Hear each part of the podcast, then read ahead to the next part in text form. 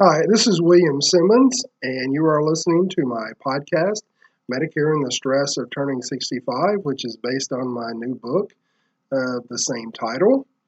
On the last episode, I talked about individuals who are turning 65 and want to maintain their employer insurance.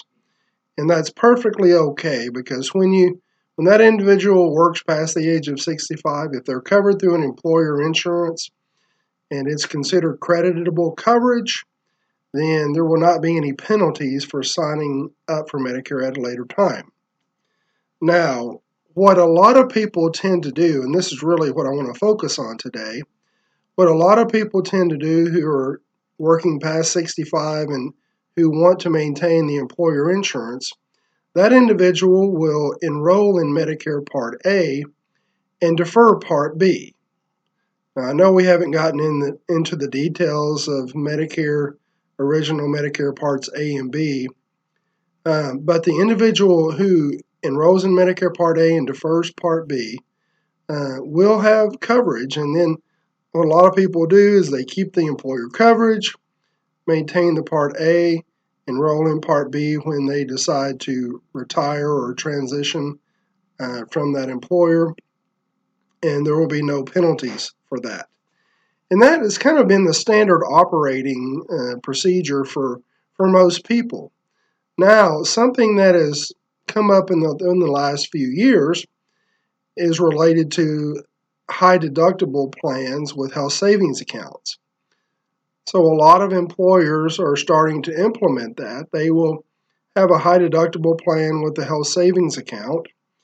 And uh, with that option, an individual would not want to sign up for Part A because Medicare does not allow individuals who are signed up for Part A to put money in a health savings account. And so if you want to if your employer plan is a high deductible plan with a health savings account and you want to maintain that coverage, you would not want to enroll in Part A or Part B uh, upon reaching the age of 65. Now, something also important that you have to know let's say that you work to the age of 67 or 68. Once you go to enroll in Part A and B, Medicare will backdate the effective date of your Part A for six months. So you will want to quit your contributions to your health savings account six months prior to the time that you want to retire. If not, you can get into potentially some tax penalties.